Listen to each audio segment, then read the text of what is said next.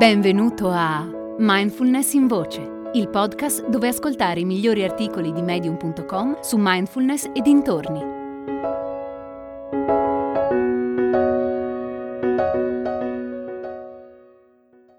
Mindfulness e terapia di Sam Coleman. La mindfulness è proprio quello che dice il suo nome, cioè l'atto di notare quando la mind, la mente, è full, è piena. Voglio però darne una definizione più precisa e spiegare come possiamo utilizzarla nella vita quotidiana e in terapia per alleviare i sintomi dell'ansia e della depressione. Quante volte ti è capitato di andare in macchina da qualche parte e una volta arrivato a destinazione di non ricordare nulla del percorso fatto? Probabilmente stavi pensando alla prossima riunione di lavoro o ripassando mentalmente la lista della spesa. Eri in modalità pilota automatico, totalmente immerso nei pensieri. Oppure quante volte hai reagito impulsivamente per poi accorgerti di non sapere cosa stavi pensando o provando in quel momento?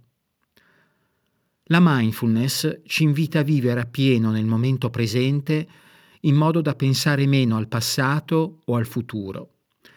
Il passato è cibo per la depressione, il futuro è cibo per l'ansia. A volte ripensiamo al passato e ci bastoniamo per quello che avremmo dovuto fare e non abbiamo fatto. Il nostro critico interiore sale in cattedra dicendoci che siamo incapaci o inadeguati e in un attimo scivoliamo nella depressione o nel cattivo umore che a loro volta alimentano il nostro chiacchiericcio interiore. Oppure andiamo in ansia per qualcosa che non conosciamo e che ci costringe a uscire dalla nostra zona di comfort. La mindfulness ci permette di prestare attenzione momento dopo momento a pensieri ed emozioni. Ma allora cos'è la mindfulness? Semplificando, è il portare attenzione ad ogni respiro che entra e che esce dal nostro corpo. È il notare pensieri ed emozioni nel momento in cui sorgono, senza giudicarli o interpretarli. Li osserviamo con curiosità, li lasciamo essere e li lasciamo andare. Invece di identificarci e farci trascinare via dai pensieri, ne siamo semplicemente spettatori. Tutto qui. Suona facile? Non lo è. Come potrà dirti chiunque abbia provato, i pensieri arrivano e prima che tu te ne accorga sono già passati alcuni minuti e ci sei dentro fino al collo. Oppure ti stai annoiando, sei irrequieto e inizi a pensare a tutte le cose che devi fare. Ma è proprio questo il punto. È solo la tua mente che ti sta dicendo che dovresti essere altrove a fare altro Dobbiamo sempre dare ascolto a quello che ci dicono i nostri pensieri? Mentre ti concentri sul respiro, nota quante volte ti distrai. Capirai cosa significa avere una mente scimmia. Uno dei benefici della mindfulness è che aumenta la capacità di concentrazione e alcuni studi dimostrano che tale risultato, una volta che si è iniziato a praticare, si mantiene per diversi anni.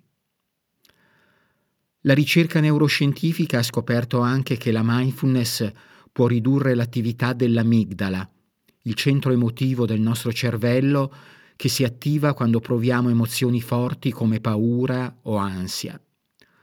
Praticare mindfulness rinforza le connessioni tra l'amigdala e la corteccia prefrontale, che è la parte razionale del nostro cervello.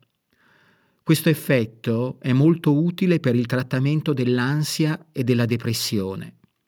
Nel caso dell'ansia, l'amigdala rimane in uno stato di attivazione perenne come a voler segnalare una minaccia costante.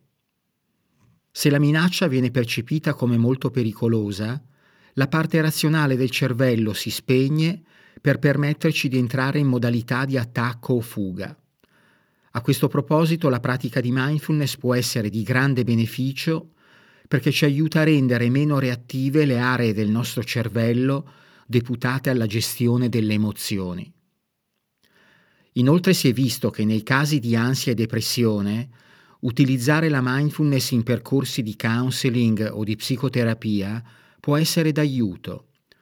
La mindfulness ci permette di diventare consapevoli di cosa proviamo e di cosa pensiamo. Troppo spesso non sentiamo le nostre emozioni, sentiamo solo che c'è qualcosa che non va. Nel mio lavoro chiedo ai miei clienti di diventare curiosi di quello che provano. Li aiuto a notare le loro emozioni, dove e come si manifestano nel corpo, a cosa assomigliano. Avvicinarsi e fare amicizia con le proprie emozioni spesso modifica il modo in cui si manifestano nel corpo. Quando evitiamo certe emozioni o cerchiamo di reprimerle, può succedere che si trasformino in ansia o in depressione.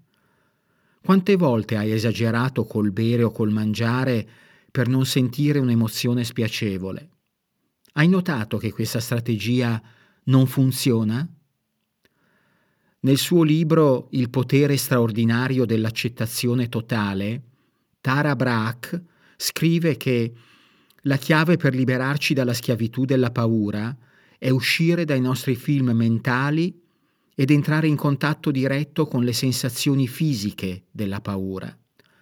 La mente continuerà a produrre pensieri spaventosi, ma saremo in grado di riconoscerli per quello che sono e torneremo ogni volta a connetterci con le sensazioni del corpo.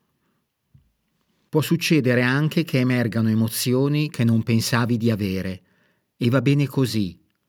Nella seduta di counseling è possibile esplorarle e trovare risposte ai problemi che ti opprimono. La mindfulness ci permette di calmare i pensieri, rallentare e notare cosa accade dentro e fuori di noi.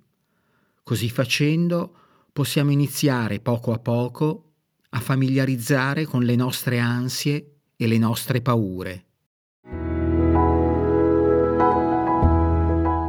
Hai ascoltato Mindfulness in Voce, il podcast di Mindfulness Bergamo, www.mindfulnessbergamo.net.